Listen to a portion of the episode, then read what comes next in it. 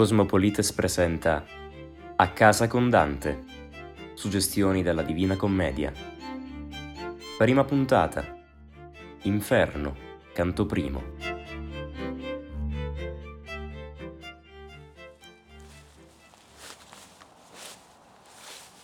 Nel mezzo del cammin di nostra vita mi ritrovai per una selva oscura che la diritta via era smarrita Ai, quanto a dir qual era e cosa dura sta selva selvaggia e aspra e forte che nel pensiero rinnova la paura. Tante amara che poco è più morte, ma per trattar del ben ch'io vi trovai, dirò delle altre cose che vi ho scorte. Nel mezzo del cammin di nostra vita, e questo probabilmente il più celebre incipit della letteratura italiana ed è il primo verso della commedia. Qual è il cammino di cui si parla? È il cammino di ogni uomo concepito quale uomo viato della tradizione cristiana, peregrino su questa terra rivolto verso la vera patria, la patria celeste. Nostra vita, con questo aggettivo, nostra, Dante accomuna a sé l'intera umanità. Ogni uomo attraversa la selva del male e del peccato, ogni uomo smarrisce la diritta via della virtù che conduce a Dio ma è proprio nella selva che si trova la possibilità di salvezza e di redenzione. Poi che hai posato un poco il corpo lasso, ripresi via per la piaggia deserta, sì il pie fermo sempre era il più basso. Ed ecco, quasi al cominciar dell'erta, una lonza leggera e presta molto, che di pel macolato era coperta non mi si partia dinanzi al volto, anzi, impediva tanto il mio cammino che io fui per ritornar più volte volto. Tempera dal principio del mattino e il sol montava in su con quelle stelle che eran con lui quando l'amor divino mosse di prima quelle cose belle. Sì che bene sperarmi era cagione di quella fiera la gaetta pelle, l'ora del tempo la dolce stagione, ma non sì che paura non mi desse la vista che m'apparve d'un leone. Questi parea che contra me venisse, con la testa alta e con rabbiosa fame, sicché parea che l'aere ne temesse. Ed una lupa, che di tutte brame sembiava carca nella sua magrezza, e molte genti fe già viver grame. Questa mi porse tanto di gravezza quella paura che uscia di sua vista che io perdei la speranza dell'altezza.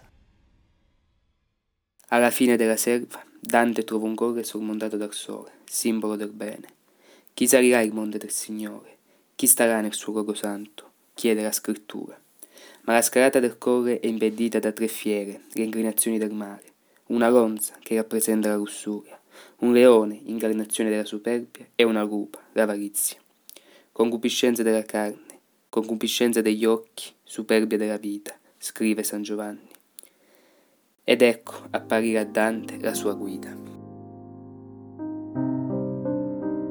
Mentre ch'io rovinava in basso loco, dinanzi agli occhi mi si fu offerto chi per lungo silenzio parea fioco. Quando vidi costui nel gran diserto, miserere di me, gridai a lui, qualche tu si, o d'ombra o d'uomo certo.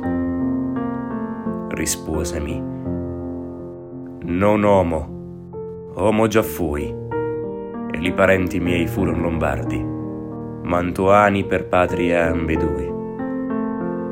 Nacqui sub Iulio, ancor che fosse tardi, e vissi a Roma sotto il buono Augusto, nel tempo degli dei falsi e bugiardi. Poeta fui e cantai di quel giusto figliuol d'Anchise che venne di Troia, poiché il superbo Ilion fu combusto. Ma tu, perché ritorni a tanta noia? Perché non sali il dilettoso monte che è principio e cagion di tutta gioia? Si tratta di Virgilio, il grande poeta classico che guiderà Dante nelle prime due cantiche. Egli simboleggia il punto massimo a cui la ragione può ambire senza essere illuminata dalla fede. Virgilio, l'autore classico più caro alla tradizione cristiana, che arriverà a scorgere in Guerpuer di cui si parla nella quarta ecogra delle bucoriche, in Guerpuer che avrebbe inaugurato una nuova età dell'oro, niente di meno che una profezia della venuta di Cristo.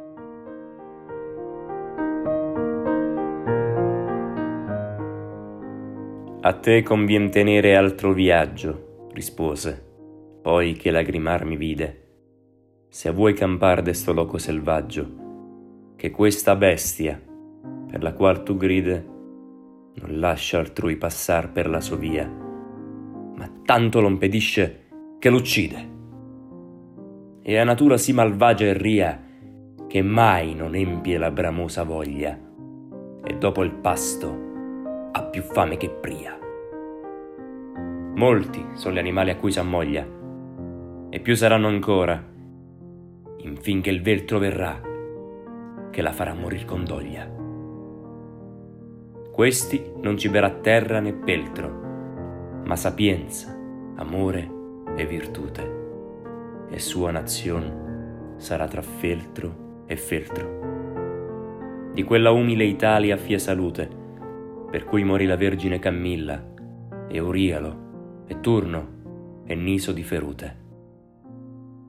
Questi la caccerà per ogni villa, finché l'avrà rimessa nell'inferno, là onde invidia prima di partilla.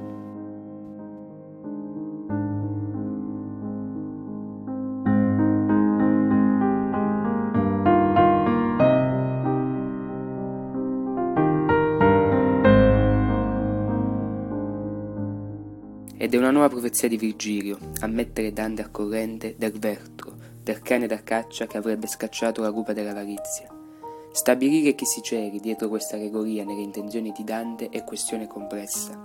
Certo è che si tratti di una figura imperiale, unica autorità a cui, secondo il poeta, spetta il governo terreno. Così inizia il viaggio di Dante e Virgilio.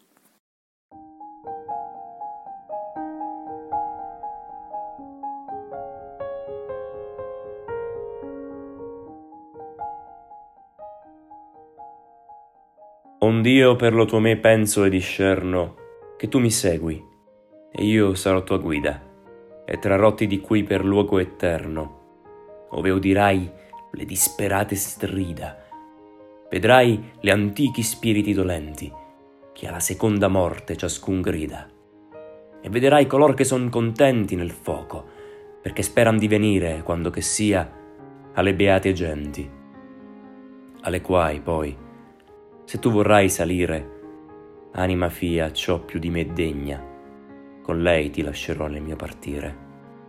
Che quello imperador che lassù regna, per chi fu libellante alla sua legge, non vuol che in sua città per me si vegna. In tutte parti impera, e qui vi regge, quivi è la sua città e l'alto seggio. Oh felice colui cui vi elegge e io a lui. Poeta, io ti richeggio per quello Dio che tu non conoscesti, a ciò che io fugga questo male è peggio, che tu mi vieni là dov'or dicesti, si chioveggia la porta di San Pietro, e color cui tu fai cotanto mesti. Allor si mosse, e io li tenni dietro.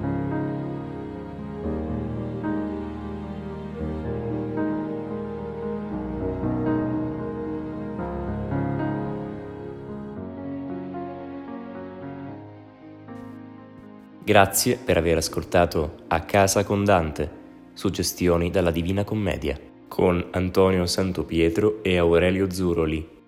È un podcast dell'Associazione Cosmopolites.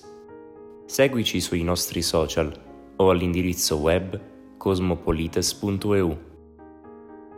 Alla prossima!